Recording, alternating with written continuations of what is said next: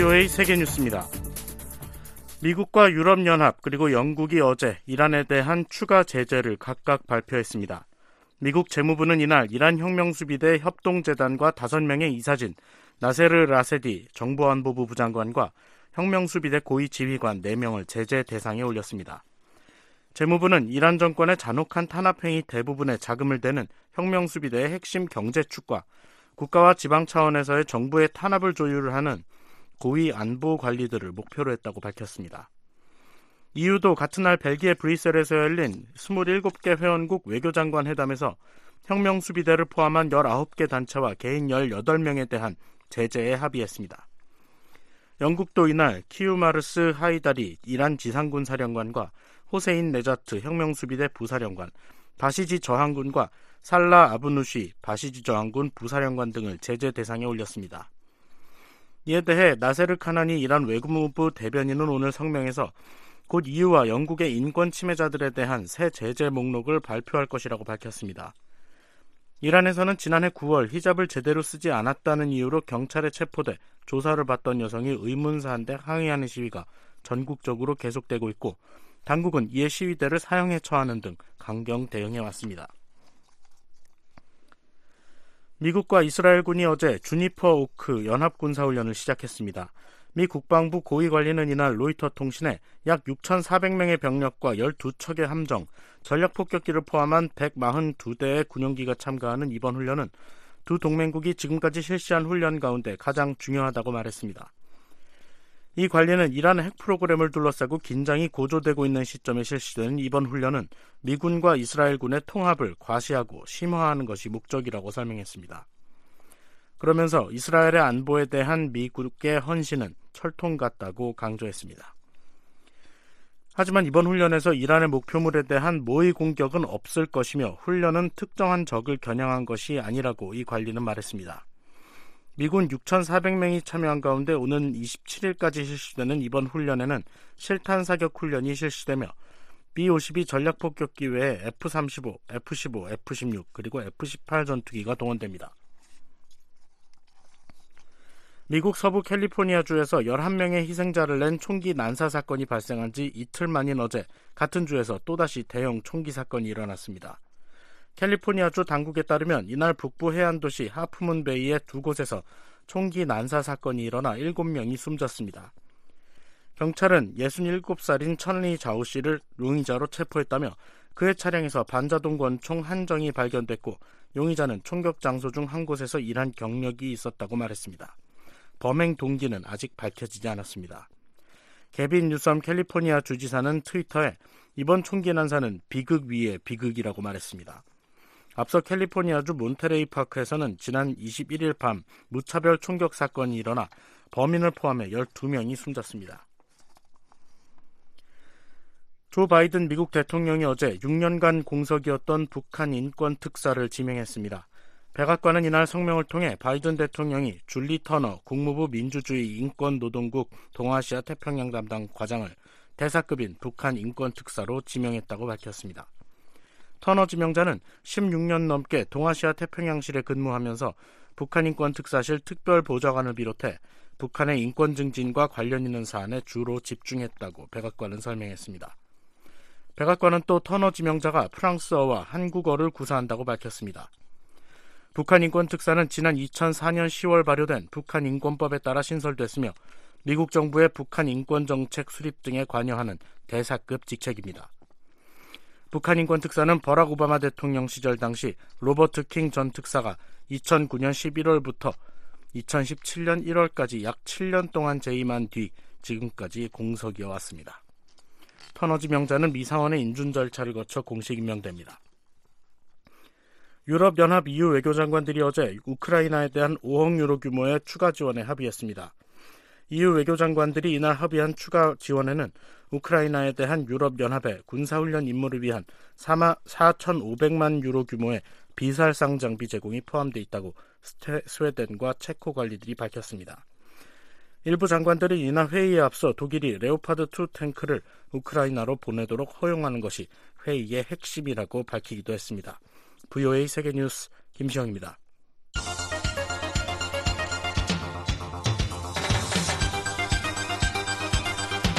VOA News Today. 여러분 안녕하십니까? 2023년 1월 24일 화요일 VOA 뉴스 투데이 2부 시작하겠습니다. 진행의 노시창입니다. 이 시간에 보내드릴 주요 소식입니다. 미 국무부는 북한과 러시아 용병 회사 간 무기 거래와 관련해 한국 정부와 논의했다고 밝혔습니다. 미 국무부는 대북 송금 등의 혐의로 최근 한국에서 구속된 기업인 사건과 관련해 한국 당국의 수사를 인지하고 있다며 현 시점에서 추가로 공유할 정보는 없다고 밝혔습니다. 조 바이든 미국 대통령은 국무부 민주주의 인권 노동국의 줄리 터너 동아시아 태평양 담당을 북한 인권 특사로 지명했습니다. 내일 북한 날씨 대체로 맑다 오후부터 차차 흐려지겠고 평안남도와 황해도는 저녁부터 눈이 내리겠습니다.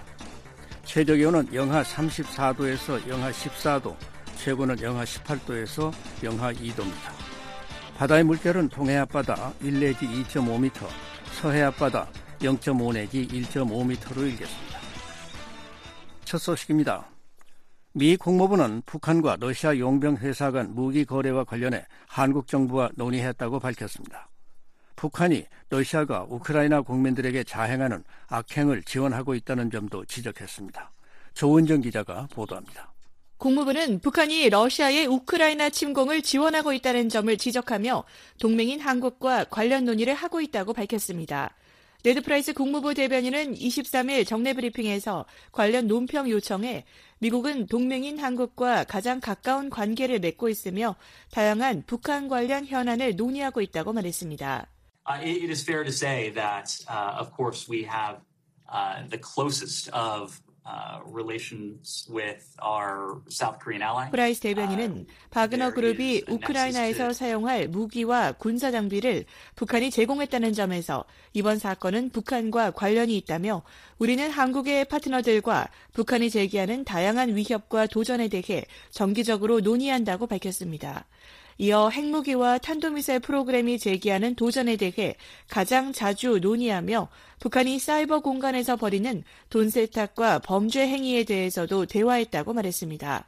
아울러 러시아가 우크라이나 국민들에게 악행을 저지르는 것을 북한이 지원하는 데 대해서도 논의했다고 밝혔습니다. 앞서 존 커비 백악관 국가안전보장회의 전략소통조정관은 지난 20일 북한이 바그너에 무기를 공급했다는 증거가 담긴 위성사진을 공개하면서 바그너 그룹에 대한 추가 제재를 예고했습니다.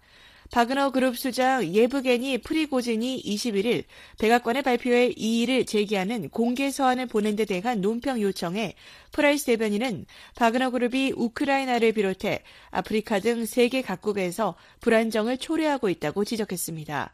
그러면서 백악관은 지난 20일 바그너 그룹에 대해 추가적인 제재를 예고한 것을 상기시켰습니다.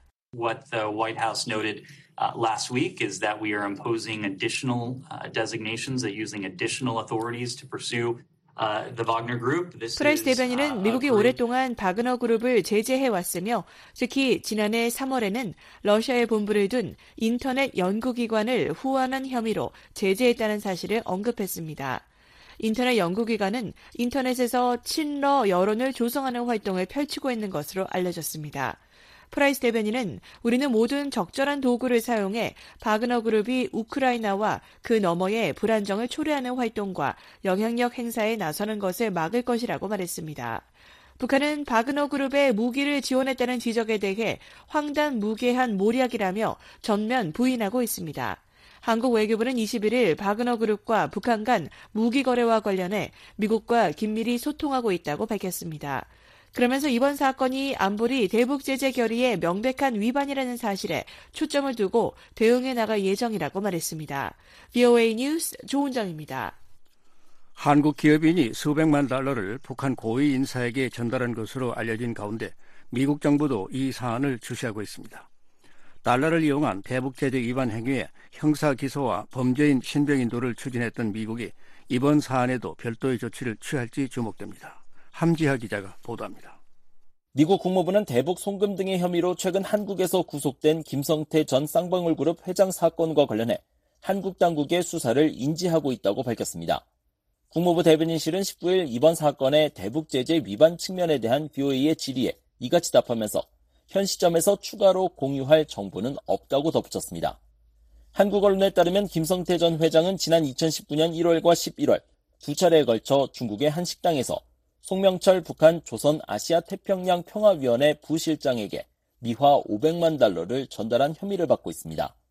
한국 검찰은 김 전 회장에 대한 구속영장을 청구하면서 대북 송금을 위한 외국환 관리법 위반 등의 구체적 혐의를 적시한 것으로 전해졌습니다. 북한 측 인사에게 현금을 전달하는 행위는 유엔 안보리 대북 결의에 대한 명백한 위반입니다. 또 북한 정권 혹은 북한 정권의 대리인 등과의 거래를 금지하고 있는 미국 정부의 독자 대북 제재 규정도 다수 어긴 것입니다. 현재 미국은 대통령 행정명령과 재무부 해외자산 통제실 규정, 미국 의회가 제정한 법 등을 통해 북한과의 거래를 엄격히 규제하고 있습니다. 특히 미국 의회는 지난 2019년 제정한 대북 제재 강화법, 이른바 원비어법을 통해 북한 정권에 자금을 제공하는 제3국의 개인이나 단체, 기관에 제재를 부과하도록 했습니다. 아울러 미국 법무부는 연방수사국 FBI와 연방검찰을 동원해 미국의 대북제재법을 위반한 개인 등을 수사하는 것은 물론 연방대배심이 이들을 기소하도록 하고 있습니다. 유엔 안보리 대북제재위원회 산하 전문가 패널에서 미국 측 대표를 지냈던 윌리엄 뉴콤 전 재무부 분석관은 BOE에 보낸 이메일에서 한국이 앞장서서 자국민에게 이 사건의 심각성에 대한 교훈을 알려주는 게 현명한 방법이지만 미국 법무부가 김성태 전 회장의 제재 위반 행위에 대해 범죄인 인도를 시도할 수 있을 것으로 짐작한다고 말했습니다. 물론 미국의 대북 제재 규정 대부분은 미국 시민권자와 영주권자, 그리고 미국과 직간접적으로 사업을 벌이는 기업 등을 대상으로 하고 있습니다. 하지만 미국 정부는 이런 거래가 미국 금융기관 등을 직간접적으로 거쳤다는 이유로 제3국에서 대북 제재를 위반한 제3국 국적자에 대해서도 미국 법을 적용한 전례가 있습니다. 실제로 해상에서 북한 선박에 유류를 건네는 등 미국과 유엔의 제재를 위반한 싱가포르 국적자 곽기성은 지난 2021년 미국 뉴욕 남부 연방법원에 기소돼 현재 미국 연방수사국 FBI의 추적을 받고 있습니다. 그가 범죄를 저지른 곳이 싱가포르와 북한, 국제해상 등 미국 관할권이 미치지 않는 곳이지만 연방검찰은 곽기성이 미국 금융망에 연결된 은행에서 미국 달러를 주고받은 사실을 주요 혐의로 지적했습니다. 또 다른 싱가포르 국적자 탄위뱅도 동남아시아 일대에서 대북 제재 위반 행위를 벌여 싱가포르 법원에서 벌금형을 선고받았지만 현재 미국의 수배자 명단에 올라 있습니다. 이와는 별도로 최근 미국 법원에서 45개월형을 선고받은 북한 국적자 문철명도 최초 대북 제재를 위반한 곳은 말레이시아였지만 미국에 기소돼 결국 미국 워싱턴 DC로 신병이 인도되기까지 했습니다. 미국의 동맹국 국적을 가진 개인도 미국 수사망을 빠져나가지 못했습니다. 지난 2019년 4월 평양에서 열린 암호화폐 컨퍼런스를 주관한 스페인 국적자 알레한드로 카오데 베노스와 영국인 크리스토퍼 엠스가 대표적입니다. 이들은 지난해 미국 뉴욕 남부 연방검찰에 기소돼 현재 FBI의 수배자 명단에 사진과 이름이 등재되어 있습니다. 이론상으로는 한국 출신인 김성태 전 회장도 미국 정부에 제재되고 기소로 이어질 가능성이 충분히 있다는 의미입니다. 대북제재 전문가인 조슈아 스탠튼 변호사는 21일 BOA에 중국에서 북한 측에 대량의 달러를 전달한 김 전 회장의 혐의 자체만으로는 미국 당국의 사법 권한을 부여하지 않는다면서 자금이 미국 관할권을 통과하지도 해당 거래에 미국인이 관여하지도 않았기 때문이라고 설명했습니다. 다만 미국 수사당국이 이 사건에 관심을 갖는다면 미국 관할권을 통과해 광범위한 범죄 행위를 촉진한 다른 부차적인 거래를 들여다볼 수 있을 것이라면서 지난 2019년 미 검찰의 북한 선박 와이즈 어네스트호 몰수를 신뢰로 제시했습니다. 당시 미국 검찰은 와이즈 어네스트호가 수리를 위해 미국 달러를 거래한 점 등을 근거로 몰수 소송에 미국의 대북 독자 제재 규정을 적용한 바 있습니다. 김 전 회장이 미국 관할권, 즉 미 금융기관 등을 통한 거래를 하진 않았지만 추후 수사를 통해 미국 관할권이 적용될 만한 다른 거래가 드러난다면 이때 미국 정부가 추가적인 조치에 나설 수 있다는 설명입니다. 스탠튼 변호사는 북한에 500만 달러를 제공한 자체는 유엔 제재 위반이지만 김 전 회장이 어떤 이유에서 그 돈을 지불했는지도 알아야 한다며 김 전 회장이 속옷 회사의 전직 회장이었던 만큼 중국의 노동력 착취 업체에서 일하는 북한 노동자를 이용한 건 아닌지 모르겠다고 추측했습니다. 그러면서 그런 활동 역시 유엔 제재 위반이라며 미국 세관 국경 보호국은 이미 북한 노동자들이 생산한 중국 섬유 제품 화물을 여러 개 압류했다고 밝혔습니다. 김 회장의 행위에 추가로 적용될 수 있는 미국의 법 규정과 조치가 있을 수 있다는 점을 시사한 것입니다. 미 국방정보국 출신으로 북한의 제재 회피 활동을 추적해온 브루스 벡톨 엔젤로 주립대 교수는 23일 VOA와의 전화통화에서 한국 사법체계가 김 전 회장에 대한 처벌을 확실히 한다면 미국 사법 체계가 이중으로 작동할 필요는 없을 것이라고 지적했습니다. South Korea obviously is not Singapore or Malaysia. I mean, we know that South Korea is going to throw this guy. 백돌 교수는 한국은 싱가포르나 말레이시아와는 다르다며 우리는 김 전 회장이 유죄 판결을 받는다면 한국이 그를 감옥에 넣을 것이란 사실을 알고 있다고 말했습니다. 또한 한국의 법은 법의 허점에 있는 싱가포르와 같은 나라보다는 더 엄격하다면서 미국은 유엔 제재 위반으로 한국이 김 전 회장을 기소하는 데 대해 만족할 것이라고 덧붙였습니다. 한편 각국의 유엔 대북 제재 이행을 감시하는 유엔 안보리 대북 제재위원회 전문가 패널은 이번 사안과 관련한 BOE의 논평 요청에 김 전 회장의 체포와 관련해 전혀 언급할 내용이 없다면서 곧 공개를 앞둔 다음 전문가 패널 보고서에도 이 사안은 실리지 않을 것이라고 말했습니다. BOE 뉴스 함지합니다. 미국 바이든 행정부가 6년여간 공석이던 북한 인권 특사를 지명했습니다. 백악관은 국무부 출신의 지명자가 북한 인권 문제를 집중적으로 다루어 왔다고 설명했습니다. 박형주 기자가 보도합니다. 백악관은 23일 조 바이든 대통령이 국무부 민주주의 인권 노동국의 줄리 터너 동아시아 태평양 담당을 대사급인 북한 인권 특사로 지명했다고 밝혔습니다. 터너 지명자는 국무부 근무에 앞서 백악관 국가안보회의 NSC의 동북아시아 국장을 역임했습니다. 백악관은 터너 지명자가 국무부 동아시아 태평양국에 16년 이상 근무하면서 북한 인권 특사실 특별보좌관을 비롯해 북한의 인권 증진과 관련 있는 사안에 주로 집중했다고 설명했습니다. 국무부에서 인턴으로 공직 생활을 시작한 터너 지명자는 미국 서부 페퍼다인 대학을 나왔고 동부 메릴랜드 대학 칼리지 파크 캠퍼스에서 석사학위를 취득했습니다. 백악관은 터너 지명자가 프랑스어와 한국어를 구사한다고 설명했습니다. 백악관은 터너 지명자에 대한 인준 요청서를 상원에 보냈습니다. 국무부 북한인권특사는 2004년 제정된 북한인권법에 따라 신설된 직책입니다. 미국 정부의 북한인권 정책 수립과 집행 전반에 관여하는 대사급으로 상원 인준 절차를 거쳐야 합니다. 이 자리에는 2005년 8월 선임된 제이 레프코위츠 초대 북한인권 특사에 이어 로버트 킹 전 특사가 2009년부터 2017년 1월까지 7년여간 재임했습니다. 하지만 트럼프 행정부 출범 이후 약 6년간 공석이 이어졌고 미 정치권과 인권 관련 단체 등에서는 미 행정부에 북한 인권 특사를 조속히 임명할 것을 촉구해 왔습니다. 앞서 한국의 윤석열 정부는 지난해 2022년 7월 여성학자인 이신화 고려대 교수를 북한 인권 국제협력 대사로 임명했습니다. VOA 뉴스 박형주입니다. 한국 외교부는 미국이 지난 6년간 공석이었던 국무부 북한 인권 특사를 지명한 데 대해 환영한다며 조속한 임무 개시를 기대한다고 밝혔습니다. 외교부는 미한 양국은 북한 인권 상황에 대한 심각한 우려를 공유하고 있으며 한국 정부는 미 국무부 북한 인권 특사 지명을 계기로 북한 인권 상황 개선을 위한 양국 간 협력을 보다 강화해 나갈 것이라고 말했습니다. 한국도 지난해 5년간 공석이었던 북한 인권 국제협력 대사에 이신화 고려대학교 정치외교학과 교수를 임명한 바 있습니다. 미한 당국이 모두 북한 인권 관련 인적 진용을 갖춤에 따라 해당 분야에서의 양국 공조가 더 활발해질 수 있다는 전망이 나오고 있습니다.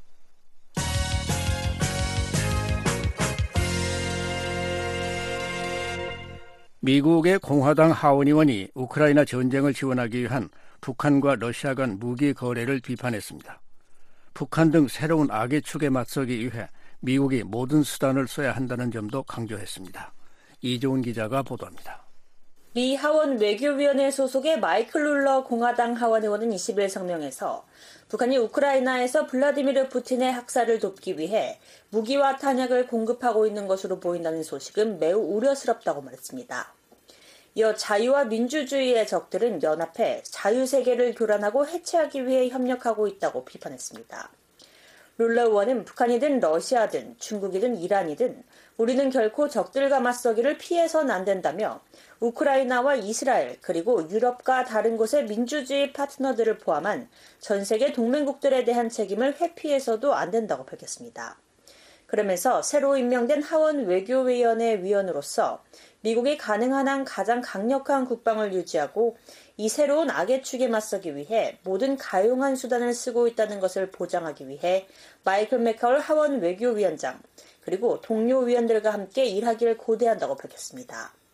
한편 맥카울 위원장은 22일 미국 CNN 방송의 주간 시사 프로그램 스테이트 오브 더 유니언에 출연해 하원 다수당이 된 공화당이 러시아의 우크라이나에 대한 미국의 지원을 중단할 수 있다는 일각의 관측을 일축하고 지속적인 지원의 필요성을 강조하면서 북한을 거론했습니다. 메카울 위원장은 우크라이나가 함락하면 중국의 시진핑 국가주석이 타이완을 침공할 것이며 이라는 크림반도에 무인기를 배치하고 있고 북한은 러시아에 포탄을 제공하고 있다고 말했습니다. 앞서 백악관은 지난 20일 북한이 러시아 민간 용병 회사 바그너 그룹에 무기를 전달하는 정황을 포착한 위성 사진을 공개했습니다. 존 커비 백악관 국가안보회의 전략소통조정관은 이날 브리핑에서 최근 몇 주 동안 우리는 북한 관리들이 바그너에게 무기를 제공했다는 사실을 거짓으로 부인하는 것을 봤다며 그러나 우리가 공개적으로 말했듯이 북한은 작년 말 바그너가 사용할 보병 로켓과 미사일을 러시아에 전달했다고 지적했습니다. 백악관은 지난해 12월 22일 북한이 바그너 그룹이 사용할 1차 무기 인도를 완료했으며 바그너 그룹 측이 북한에 무기 대금을 지불했다고 밝혔지만 북한과 바그너 측은 모두 사실이 아니라며 부인했습니다. VUA 뉴스 이존입니다. 김정은 북한 국무위원장이 핵탄두 보유량을 기하급수적으로 늘리라고 지시한 가운데 미국의 핵 전문가들은 북한이 현재 수십 개의 핵무기를 보유한 것으로 추정하고 있습니다. 핵무기 제조 방식에 따라 최저 20기에서 최대 80기에 달한다는 분석입니다. 조은정 기자가 보도합니다. 미국의 핵 전문가인 데이비드 올브라이트 과학국제안보연구소 ISIS 소장은 23일 VOA에 북한이 2021년 말을 기준으로 최소 20기에서 최대 80기의 핵탄두를 보유했을 것이라고 밝혔습니다. 올브라이트 소장은 핵탄두 제조 방식에 따라 세 가지의 추정치가 나온다고 설명했습니다. 북한이 플루토늄과 고농축 우라늄을 섞지 않고 한 가지 주 원료로만 핵탄두를 만든 경우 45기에서 80기, 중심에 플루토늄을 넣고 무기급 우라늄으로 감싼 경우 20에서 30기, 고농축 우라늄으로 수소폭탄을 일부 제조했을 경우 25기에서 60기 보유가 가능하다는 것입니다. 그러면서 이 같은 추정치는 핵실험을 통해 소진한 핵무기와 생산 과정에서 유실되는 양 등을 고려한 것이라고 덧붙였습니다. 올브라이트 소장은 북한이 50kg에서 60kg의 플루토늄을 갖고 있고 고농축 우라늄은 최소 1200kg에서 최대 2000kg을 보유한 것으로 추정했습니다. 플루토늄탄 1개에 3.5kg에서 4kg의 플루토늄이 들어가고 우라늄 탄의 경우 15kg에서 25kg의 우라늄이 들어가는 것으로 계산할 경우 45기에서 80기로 계산된다고 올브라이트 소장은 말했습니다. 이 경우 우라늄탄이 총 탄두의 4분의 3을 차지하는 것으로 나타난다고 덧붙였습니다. 올브라이트 소장은 일부 아시아 정부 당국자들은 북한이 고농축 우라늄 안에 플루토늄을 넣는 방식으로 핵폭탄을 제조하는 것으로 파악하고 있다고 밝혔습니다. I heard particularly in sort of Asian circles that there were some who believe this is governments believe that 올브라이트 소장은 중심부에 2kg의 플루토늄을 넣고 6kg에서 10kg의 고농축 우라늄으로 감싸는 방식은 폭발력을 높이는 좋은 방법이라고 말했습니다. 이 경우 핵탄두 20기에서 30기로 계산된다며 북한의 플루토늄 보유량이 적어 이러한 추정치가 나온다고 설명했습니다. 올브라이트 소장은 북한은 1단계 수속 폭탄을 만들었을 수 있다며 고농축 우라늄을 100kg 정도 대거 투입하고 플루토늄을 일부 넣어 만든다고 설명했습니다. 이 경우 북한이 약 5개의 1단계 수소폭탄을 만들고 나머지는 우라늄탄이나 플루토늄탄을 제조한 것으로 상정해 총 25기에서 60기의 핵탄두를 보유한 것으로 계산된다고 말했습니다. 지난 2015년 북한이 2020년까지 최소 20개에서 최대 100개의 핵무기를 보유할 수 있다고 추정했었던 올브라이트 소장은 최대 추정치 숫자가 80으로 줄어든 데 대해 북한이 영변 핵시설의 경수로를 아직도 가동하지 못하고 있기 때문이라고 설명했습니다. It's largely that they never operated the light water reactor. That reactor, uh, if you use it to make weapon grade plutonium, which I think they could, 올브라이트 소장은 경수로를 이용해 무기급 플루토늄을 1년에 25kg은 만들 수 있을 것이라며 2015년 당시 나는 북한이 2017년, 2018년에는 경수로를 완전 가동하고 있을 것으로 추정했다고 말했습니다. 그러면서 아직도 영변 핵시설에 경수로가 가동되지 않고 있다며 경수로를 통제하는 제어 장치에 문제가 있는 것으로 추정된다고 말했습니다. 국제원자력기구 IAEA 사무차장 출신인 올리 하이노넨 스팀슨 센터 특별연구원은 북한의 핵탄두 보유량을 정확히 추산하기는 어렵다면서 특히 우라늄 농축과 관련한 정보가 많이 알려지지 않았다고 지적했습니다. 또 어떤 핵무기를 제조하느냐에 따라 사용되는 핵물질의 양도 달라진다고 설명했습니다. 하이노넨 전 사무차장은 이런 전제하에 북한의 플루토늄 비축량은 연간 6kg의 생산 속도에 31에서 54kg을 보유한 것으로 추산한다고 밝혔습니다. 그러면서 핵무기 한 개 제조에 6kg의 플루토늄이 들어간다고 상정할 때 북한이 플루토늄 탄 5개에서 10개를 보유한 것으로 본다고 말했습니다. 또 고농축 우라늄 보유량은 약 650kg 정도로 추산하며 우라늄탄 제조에 25kg의 고농축 우라늄이 필요하기에 북한이 약 26개 정도의 우라늄탄을 보유한 것으로 추산했습니다. What if they got a more advanced designs, they need less uranium. With the first experience, maybe by 20%. So then you have. 하이노넨 전 사무차장은 북한의 우라늄탄 제조 기술이 진전했다고 가정할 경우 보유 탄두수를 20% 정도 더 높게 잡을 수도 있다고 설명했습니다. 그러면서 북한이 보유한 핵탄두 수가 늘어날수록 그만큼 해체해야 할 핵무기가 더 늘어난 것이라며 북한의 핵 개발을 막을 방안을 고민해야 한다고 강조했습니다. 한국국방연구원은 12일 공개한 보고서에서 북한이 현재 보유한 핵탄두 수량이 80에서 90기로 추정된다고 밝혔습니다. 스톡홀름 국제평화연구소는 지난해 1월을 기준으로 북한이 실제로 생산한 핵탄두 개수를 최대 20기로 추정했습니다. 미 핵과학자협회는 지난해 9월 북한이 조립을 완료한 핵탄두 20에서 30기를 보유했을 것으로 추정된다는 보고서를 발표했습니다. 또 이보다 앞서 2021년에는 미국의 핵 전문가인 지그프리트 해커 미들베리 국제연구소 제임스 마틴 비확산센터 교수가 북한이 20개에서 60개의 핵무기를 보유하고 있을 것으로 보며 이 중 45개의 가능성이 가장 크다고 밝혔습니다. VOA 뉴스 조은정입니다. 한국이 미국의 핵 우산에만 기대해서는 안 된다고 미국 공화당 중진 상원 의원이 밝혔습니다.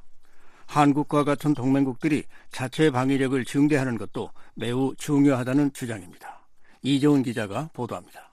미 공화당 중진인 종코닌 상원 의원은 23일 한국과 일본이 미국의 해구산에만 의존하지 말고 자체 방위력 증대에도 더욱 적극적으로 나서야 한다는 입장을 밝혔습니다. Uh.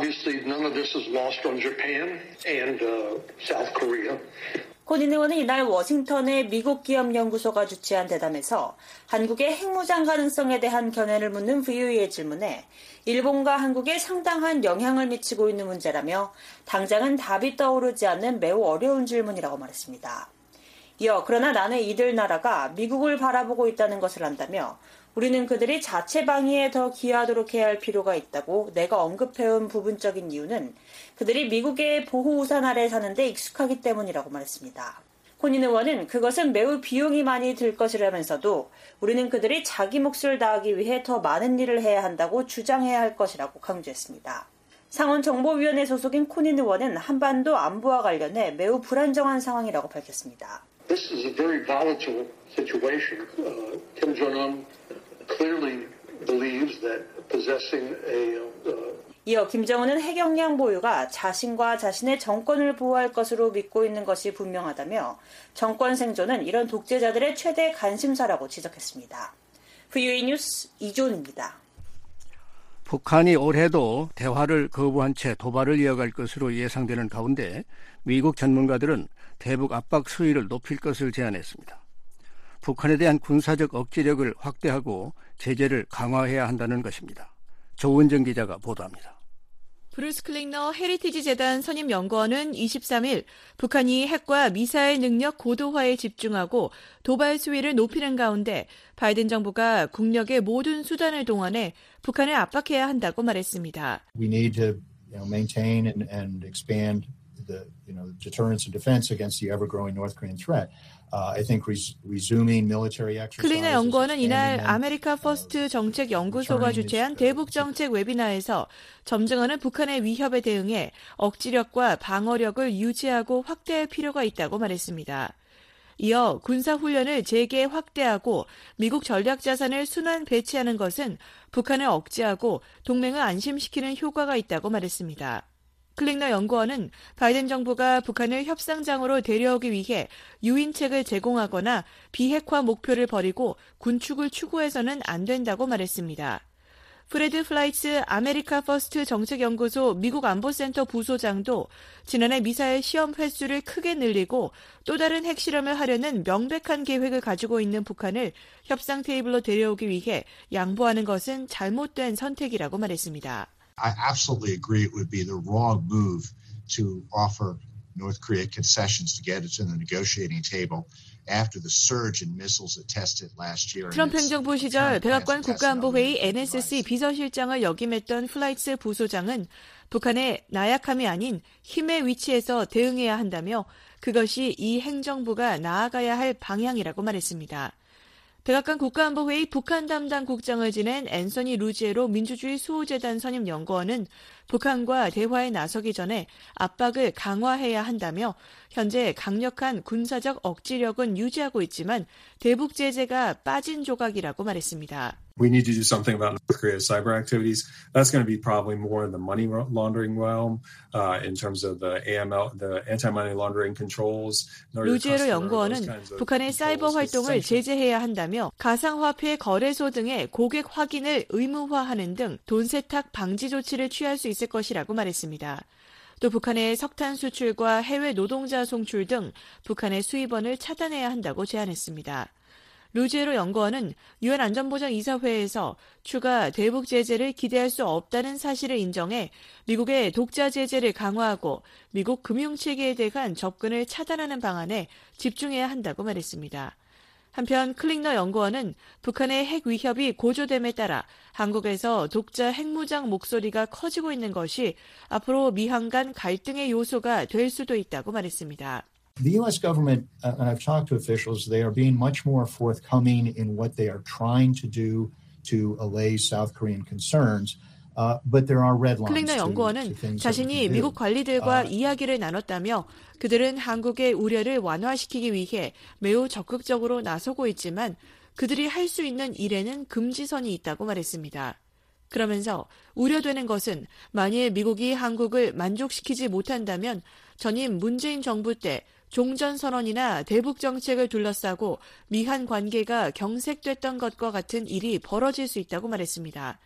따라서 이 문제는 미한 정부 매우 고위급에서 검토되고 있다고 클링너 연구원은 말했습니다. VOA 뉴스 조은정입니다. 북한이 심각한 경제난 극복을 위해 연초부터 주민들의 노동력과 자금을 끌어내기 위한 대중운동을 강하게 전개하고 있습니다. 뾰족한 경제난 타개책을 내놓지 못하고 구태의에 난 주민 쥐어짜기식 통치 기술을 동원하고 있다는 비판이 나옵니다. 서울에서 김한영 기자가 보도합니다. 김정은 북한 국무위원장은 지난달 말 열린 노동당 전원회의에서 국가 부흥 발전에 강력한 추동력인 사회주의 애국운동, 혁명적인 대중운동을 활발히 조직하고 옳게 이끌 것을 지시했습니다. 북한은 이 같은 김 위원장의 지시에 따라 연초부터 사회주의 애국운동을 강하게 밀어붙이는 양상입니다. 노동당 기관지 노동신문은 24일 일면 사설에서 사회주의 애국운동, 혁명적인 대중운동은 사회주의 건설의 위력한 수단이라고 강조하고 건국사상 총동원운동과 증산 경제운동, 애국미 헌납운동, 천리마 운동 등 해방 후 지금까지 북한 정권이 통치술로 활용했던 대중운동들을 언급했습니다. 북한이 수십 년 전에 대중운동을 소환한 것은 국가 경제개발 5개년 계획 3년차를 맞았지만 핵과 미사일 개발에 따른 국제사회의 대북 제재와 신종 코로나 바이러스 사태 등으로 경제난이 오히려 심화한 데 따른 고육지책이라는 관측입니다. 주민들에게 사회주의 애국운동을 강조함으로써 사상부장을 통해 생산력을 끌어올리고 주민들로부터 국가를 위한 헌신과 헌납을 유도하려는 의도라는 분석입니다. 한국국가정보원사나 국가안보전략연구원 김인태 책임연구위원은 북한이 2019년 하노이 미북 정상회담 결렬과 2020년 신종 코로나 발발 등 악재가 겹친 가운데 퇴행적인 자력갱생 노선을 천명하면서 뾰족한 경제난 타개책을 찾지 못하고 있다고 진단했습니다. 자력갱생을 가지고 지금 장기전을 하려니까 여러 가지 한계점, 취약점들이 드러나는 상황이라는 거죠. 그러한 상황에서 다시 한번 또 대내 내구력을 동원하기 위해서 취한 방식이 최근에 나온 사회주의 애국운동이다. 이렇게 볼 수가 있겠습니다. 최근 북한 매체들의 언급이 잦아지고 있는 애국미 헌납운동은 보릿고개가 오기도 전인 1월 말 현재 고공행진을 이어가고 있는 쌀과 옥수수 시장 가격에서 보듯 식량난이 발등에 떨어진 불임을 보여주고 있다는 관측입니다. 노동신문은 지난 4일 일제 강점에서 해방된 이듬해인 1946년 12월 한 농민이 나라에 곡식을 바친 것을 계기로 벌어진 애국미 헌납운동을 집중 조명했습니다.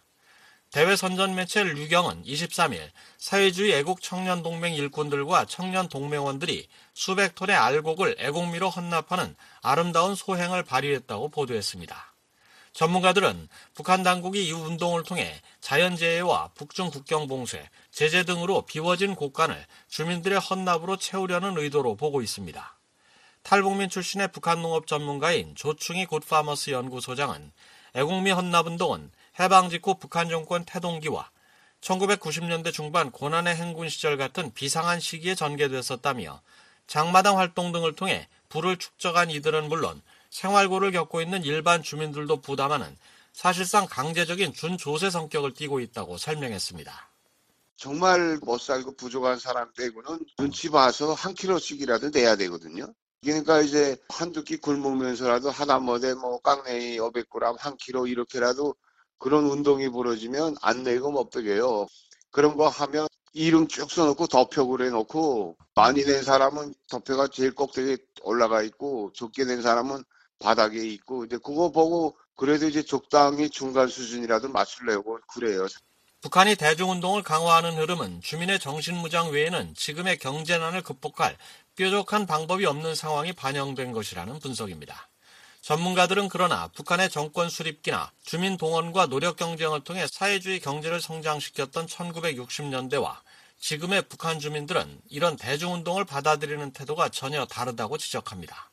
조충희 소장은 고난의 행군을 거치면서 배급제가 무너지고 장마당을 생활터전 삼아 자란 이른바 장마당 세대 40대 연령층까지 포함된다며 이들은 노인 세대와는 달리 당과 수령에 대한 충성심이 없다고 말했습니다. 한국농어촌공사 농어촌연구원 김혁 선임연구원은 대중운동을 주도해야 할 세대는 청장년인데 북한 당국 입장에서 이들이 사상적으로 취약한 세대라는 점에서 사회주의 애국운동이 성공할 가능성이 희박하다고 예상했습니다. 대부분 이제 시장 세대 이후부터는 오히려 이제 북한의 어떤 선전 매체보다는 장마당을 통해서 유입되는 정보들이 더 익숙하고 남쪽의 어떤 문물에 대해서 이해가 더 밝은 그런 상황들이다 보니까 사회주의 애국 운동을 강조해도 효과는 굉장히 미미할 가능성이 너무 높다라는 거죠. 한국 정부 산하 국책 연구기관인 통일연구원 홍민 북한 연구실장은 북한이 역사적으로 펼쳐온 대중운동은 경제 발전을 위한 사회주의 노력 경쟁, 주민 헌납 등 애국운동, 그리고 사상전 차원의 운동 등으로 나뉘는데 북한은 지금 이 모두를 한꺼번에 하려고 한다고 말했습니다. 홍 실장은 북한이 외환난과 식량난, 고물가 등 경제 위기에 직면한 가운데 핵무력 강화 등 군사비에 예산에 큰 비중을 지출하면서 과거 사회주의 국가들이 실패했던 통치수를 소환하는 양상이라고 진단했습니다. 올해 3년차 성과를 내기 위해서 반짝 이거에 대해 의존할 수는 있는데 이게 장기간 의존할 만한 그런 체계도 아니고 이미 모든 사회주의 국가가 다 이런 사회주의 노력 경쟁을 통해서 경제를 운영하다 다 실패를 한 거거든요. 그래서 굉장히 위태롭기 때문에 이런 방법을 구태연하게 동원했다. 그래서 올해 상당히 북한의 경제적인 고투가 예상된다 이렇게 보여집니다. 홍 실장은 북한의 대중교역이 지난해 말부터 증가하고 있다며 신종 코로나 사태로 제약을 받고 있는 대중교역 확대에 목을 매는 상황이 전개될 것이라고 말했습니다. 서울에서 VOA 뉴스 김환용입니다. 북한에서 열병식 준비 정황이 계속 포착되는 가운데 평양 김일성 광장에도 대규모 인파가 집결했습니다. 열병식 직전 주말이면 김일성 광장에 군중이 모였던 전례로 볼 때 다음 달 열병식 개최 전망에 힘이 실리고 있습니다. 함지하 기자가 보도합니다. 평양 김일성 광장을 촬영한 위성사진에서 인파가 포착됐습니다. 위성사진 서비스 플래닛랩스가 21일 촬영한 사진에 나타난 인파는 가로 130m, 세로 100m의 광장의 서쪽 지대에서 형체를 알아볼 수 없는 대형 글자를 조합하고 있습니다. 김일성 광장 연단 쪽에서 바라볼 경우 한글의 리을과 피읖으로 추정되는 문자가 드러나지만 글자가 완성되기 전 촬영된 듯 판독은 불가능합니다. 하지만 인파가 만들어낸 문자가 위성사진을 통해 확인된다는 것, 현장에 대규모 군중이 모였다는 의미로 해석될 수 있습니다. 이 장면이 촬영되고 나서 약 30분 뒤 같은 지점을 포착한 또 다른 플래닛랩스의 위성사진에서도 대형 문구를 형성하고 있는 인파가 확인됩니다. 30분 전과 비교해 글자의 획수는 줄었지만 각 획은 더 두꺼워져 이곳에 모인 인파가 다양한 문구나 그림을 형상화하고 있는 것으로 추정됩니다. 북한은 과거에도 열병식을 약 한 달 앞둔 시점부터 주민들을 동원해 김일성 광장에서 훈련을 진행해 왔습니다. 특히 토요일과 일요일이면 빨간색 수술과 꽃 등으로 붉은 물결을 연출하는 주민들 모습이 위성사진에 꾸준히 포착돼 왔습니다. 본격적인 예행 연습에 앞서선 이번처럼 일부 인원이 띠 형태로 줄을 맞추는 초기 소집 모습도 보여왔습니다. 아직 붉은 물결 등은 포착되지 않았지만 현재 위성에서 내려다 보이는 움직임은 잘 짜인 안무 단계로 넘어가기 직전에 사전 준비 작업일 가능성이 있습니다. 앞서 비오이는 지난달 평양 미림 비행장 북쪽 열병식 훈련장에 병력과 차량이 운집하기 시작하는 장면 등 북한의 열병식 준비 정황을 상세히 보도한 바 있습니다.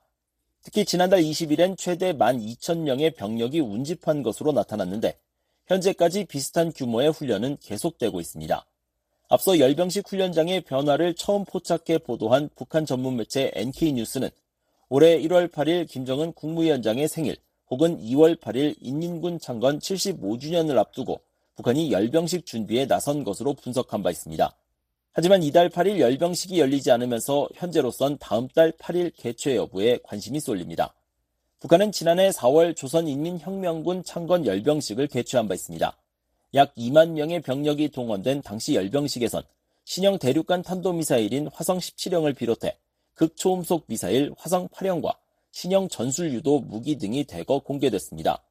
그보다 앞선 2021년 1월 노동당 제8차 당대회를 기념한 열병식에선 신형 잠수함 발사 탄도미사일인 북극성 5형과 북한판 이스칸데르 개량형으로 불리는 KN-23을 선보인 바 있습니다.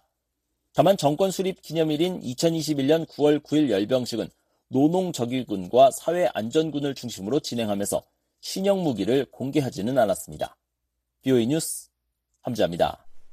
스페인과 캐나다가 유엔의 국가별 정례 인권 검토 심의를 앞둔 한국에 북한 주민과 탈북민 인권 증진 노력에 대해 질의했습니다. 시민사회단체들은 한국 정부의 분발을 촉구한 질문이라며 긍정적인 신호로 받아들이고 있습니다. 김영권 기자가 보도합니다. 스페인 정부는 최근 한국 정부에 보낸 UPR 관련 사전 질의서를 통해 북한인권 재단에 관해 물었습니다. 유엔인권이사회 홈페이지에 따르면 스페인은 한국 정부가 북한인권 재단을 설립한다고 발표했다며 우리는 이 재단의 역할과 기능, 그리고 난민, 특히 여성의 인권 보호를 위한 메커니즘을 포함할 것인지 알고 싶다고 질의했습니다. 북한인권재단은 한국 국회가 지난 2016년 제정한 북한인권법의 핵심 중 하나로 북한인권 증진 관련 실태조사와 연구, 정책개발 수행 등을 담당하도록 하고 있습니다. 북한인권법은 통일부 장관과 국회 추천을 통해 이사장 1명 등 12명 이내 이사를 두도록 하고 있지만 제1야당이자 다수당인 더불어민주당이 이사를 추천하지 않아 출범조차 못하고 있습니다. 윤석열 한국 대통령은 이와 관련해 지난달 29일 한국 연세대학교에서 열린 북한인권 후원의 밤 행사에 보낸 축사를 통해 북한인권법이 제정된 지 6년이 지났지만 아직 북한인권 재단이 출범되지 못해 안타깝게 생각한다고 말했었습니다. 이런 가운데 캐나다도 앞서 한국 정부에 보낸 UPR 관련 서면 질의를 통해 한국은 탈북민들이 정의를 추구하고 표현의 자유에 대한 권리를 행사할 수 있도록 어떻게 지원하고 있느냐고 질의했습니다. 캐나다 정부는 특정 사례를 언급하지 않았지만 한국의 전임 정부가 제정한 대북전단 금지법에 묶여 대북 정보 유입 활동을 멈춘 탈북 운동가들의 상황을 지적한 것으로 풀이됩니다. 캐나다 정부는 대북 전단 금지법 논란 당시 언론에 탈북민들의 표현의 자유가 보장돼야 한다고 강조했었습니다.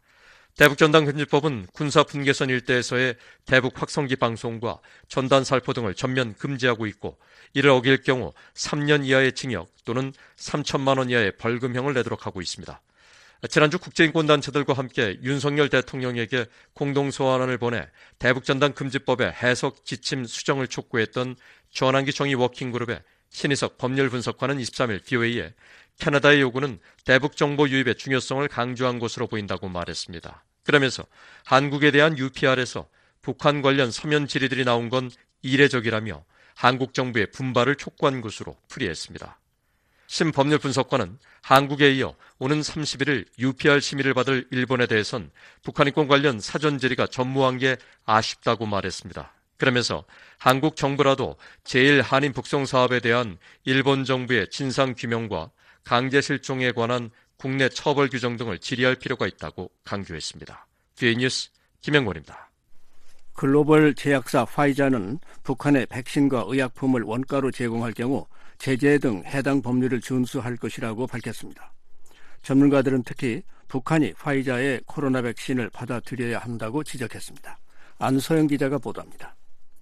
글로벌 제약사 파이자가 자사 백신과 약품 제공과 관련해 북한 등 각국과의 논의에 열려 있다는 입장을 내놨습니다. 파이자 공보실은 23일 북한을 포함한 45개 빈곤국을 대상으로 한 원가 수준의 백신 제공 계획을 북한에 어떻게 적용할 것이냐는 BOE의 서면 질의에 보다 건강한 세계를 위한 협정은 북한 등 27개 저소득 국가와 지난 10년 사이 저소득 국가에서 중저소득 국가로 상승한 18개국을 대상으로 한다고 설명했습니다. 그러면서 파이자는 모두에게 혁신적인 의약품에 대한 접근을 지원하는 최선의 방법에 대해 정부 및 파트너와의 대화에 열려 있다고 강조했습니다. 이어 북한과 같은 제한된 시장에서 모든 공급은 제재와 수출 통제 라이센스 또는 다른 허가를 포함한 해당 법률 준수에 따라 이루어진다고 설명했습니다. 앞서 지난 17일 파이자는 북한 등 45개 국가에 신종 코로나 백신과 치료제 등 의약품을 원가로 제공하는 프로젝트를 발표했습니다.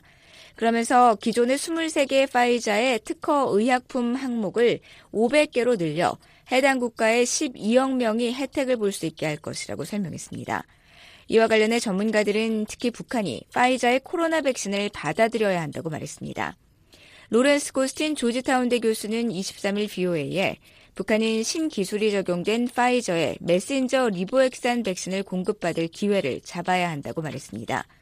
고스틴 교수는 이는 북한 주민의 건강과 생명을 보호하는 데 도움이 되며 최악의 결과를 막을 수 있는 유일한 방법이라고 말했습니다.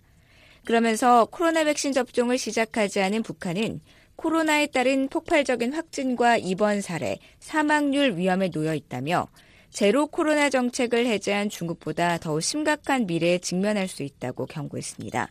고스틴 박사는 북한이 효율성이 높은 파이자 백신을 도입해 집단 면역을 형성하고 서서히 국경을 열 준비에 들어가야 한다고 강조했습니다.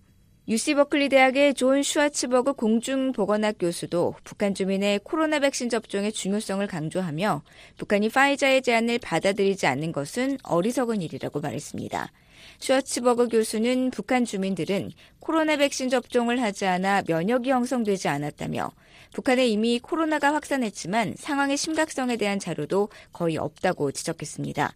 그러면서 북한이 강력한 코로나 접종 프로그램을 시행하기 전까지 북한의 북한 주민에게 코로나는 심각하고 지속적인 문제가 될 것이 거의 확실하다며 하루빨리 백신 도입이 필요하다는 점을 강조했습니다.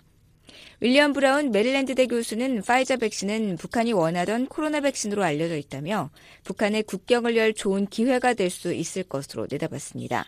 브라운 교수는 파이자가 북한의 지원을 제공하기 전에 관련 자료를 요청하기를 바란다고 말했습니다. Minimum what should happen uh, North Korea should share data with Pfizer and with with the uh, uh, with the World Health Organization. 브라운 교수는 북한이 내부에서 그동안 무슨 일이 벌어졌는지를 보여주는 자료를 파이자 세계보건기구와 공유해야 한다고 말했습니다. BOA 뉴스 안소영입니다. 북한이 지난달에도 중국에서 장립종 쌀을 대량 수입한 것으로 나타났습니다.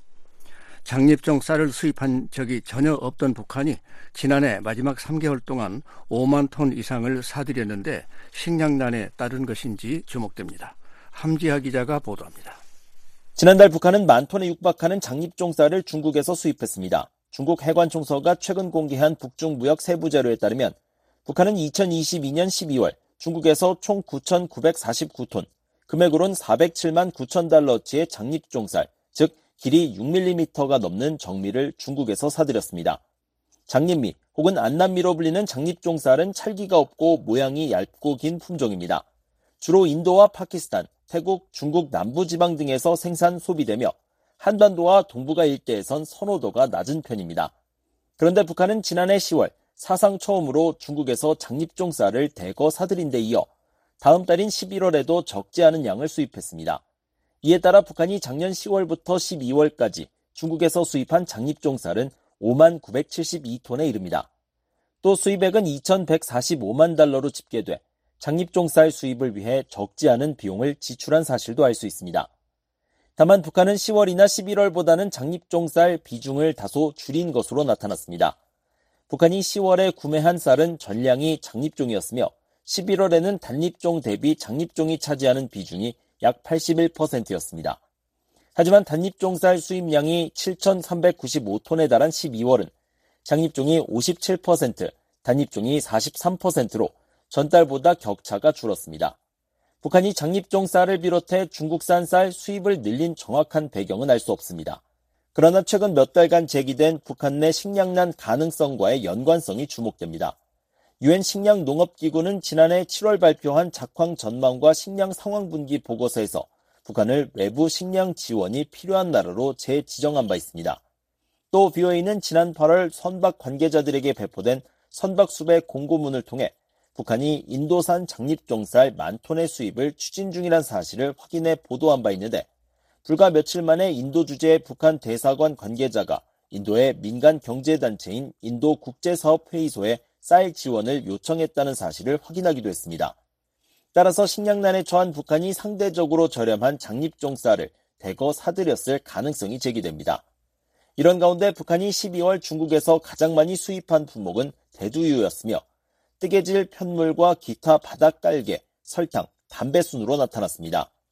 장립종 쌀은 전체 대중 수입액을 기준으론 여섯 번째였습니다. 북한이 지난달 중국으로 가장 많이 수출한 품목은 가발 인조 속눈썹 제품으로 수출액만 884만 달러에 달합니다. 북한은 지난해 9월 중국에서 약 514만 달러치의 가발 인조 속눈썹 제품을 수입했는데 이번에는 반대로 중국에 같은 제품을 판매한 겁니다. 중국으로부터 원료를 수입해 완제품으로 되파는 주문자 생산 방식 무역을 재개한 것으로 추정됩니다. 신종 코로나 바이러스 사태 이전까지 인조 속눈썹 제품은 손목 시계와 함께 북한의 주요 대중 수출품이었습니다. 한편 중국 해관 총서가 북한과 중국의 12월 세부 무역 자료를 공개하면서 두 나라가 작년 한 해 동안 거래한 구체적인 물품도 확인됐습니다. 북한이 2022년 중국으로 가장 많이 수출한 품목은 텅스텐광과 그 정광 제품이었으며 페로실리콘이 그 뒤를 이었습니다. 그 밖에 전기와 몰디브된 광, 가발 속눈썹 제품이 북한의 대중 5대 수출품으로 나타났습니다. 아울러 북한이 중국에서 가장 많이 수입한 1위와 2위 품목은 각각 대두유와 버스 화물차용 타이어 제품으로 집계됐습니다. 특히 북한은 버스와 화물차용 타이어 총 27만 8천 개를 구입했는데 이를 위해 중국 측에 총 2,877만 달러를 지불했습니다. 앞서 군사 전문가인 브루스 백톨 미국 엔젤로 주립대 교수는 북한이 군사용 차량에 쓰일 타이어를 구매했을 가능성을 제기한 바 있습니다. 백톨 교수는 북한 내 압도적으로 많은 차량이 군용인 만큼 중국으로부터 타이어를 대량으로 구매했다면 이들 대부분이 군용으로 쓰일 가능성이 높다는 건 의심의 여지가 없다며 아마도 이동식 발사 차량으로도 사용될 수 있을 것이라고 지적했습니다. VOA 뉴스 함지하입니다. 지금까지 VOA 뉴스 투데이 2부를 들으셨습니다. 잠시 후에는 역사 속 오늘 세계 뉴스에 이어 여기는 워싱턴입니다가 방송됩니다. 이 시간은 지구촌 오늘과 아메리카나우 그리고 주간 프로 이야기 미국사가 방송됩니다. 여러분의 많은 애청 바랍니다.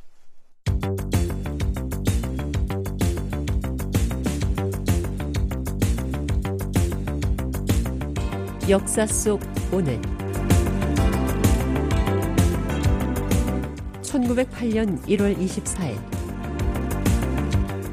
영국에서 처음으로 보이스카우트가 출범합니다. 영국의 기병대 장교였던 로버트 베이든 파월이 전쟁을 치르면서 영국 군인들의 정신력이 약하다는 생각을 하게 됩니다. 그래서 일찍부터 소년들에게 강한 정신력과 협동심, 지도력을 키워줘야겠다고 결심하고 20여 명의 소년들에게 훈련을 실시한 게 보이스카우트의 시작입니다.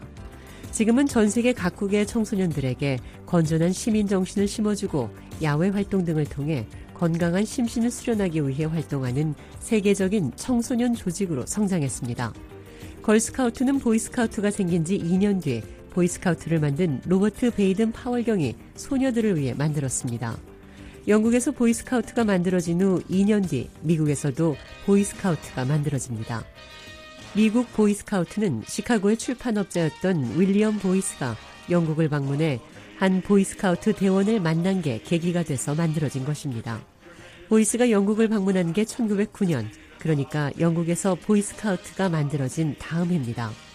윌리엄 보이스는 길이 낯선 영국에서 길을 잃고 헤매고 있을 때 한 소년의 도움으로 목적지까지 무사히 갈 수 있었습니다. 보이스가 고마움의 사례를 주려고 했지만 이 소년은 사양을 하며 자신은 보이스카우트 대원으로서 할 일을 한 것이라는 말을 하고 떠납니다. 이 정중하며 예의 바른 소년의 모습에 감명받은 보이스가 영국 본부를 찾아가 보이스카우트의 정신과 취지를 듣고 미국에 와서 만든 게 미국 보이스카우트의 시작입니다. 미국 보이스카우트 연맹은 세계 최대 규모를 자랑합니다.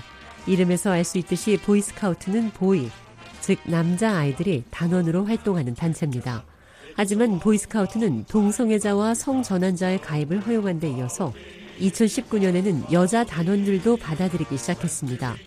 그래서 연맹의 이름도 보이를 빼고 스카우트 BSA로 바뀌었습니다.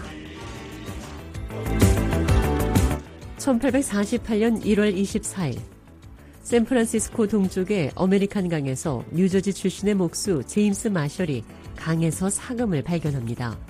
황금을 발견했다는 소식은 이내 확산돼 미국의 각지에서 그리고 해외에서 남녀노소를 비롯한 약 30만 명의 인구가 캘리포니아에 유입되고 골드러시의 시대가 열립니다.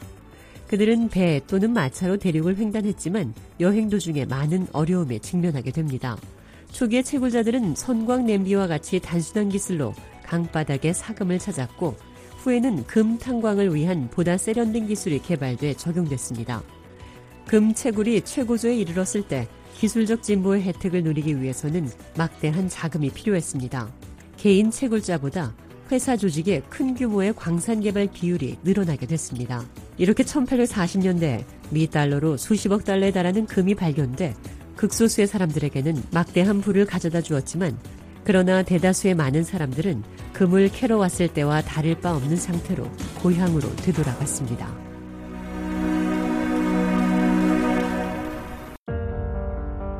변화의 시대. 세상이 불확실하게 다가올 때. 그리고 우리가 듣는 소식이 보이는 현상을 반영하지 않을 때. 우리는 진실을 추구합니다. 위기의 순간에 우리는 신뢰를 잃습니다. 우리의 꿈과 희망, 더 나은 내일의 바람을 위해 언론의 자유는 중요합니다. 누군가는 위험을 무릅쓰고라도 찾는 진실을 VOA는 전해드립니다. VOA는 세상을 연결하고 진실과 함께합니다. VOA는 여러분에게 세상 그대로를 보여드립니다.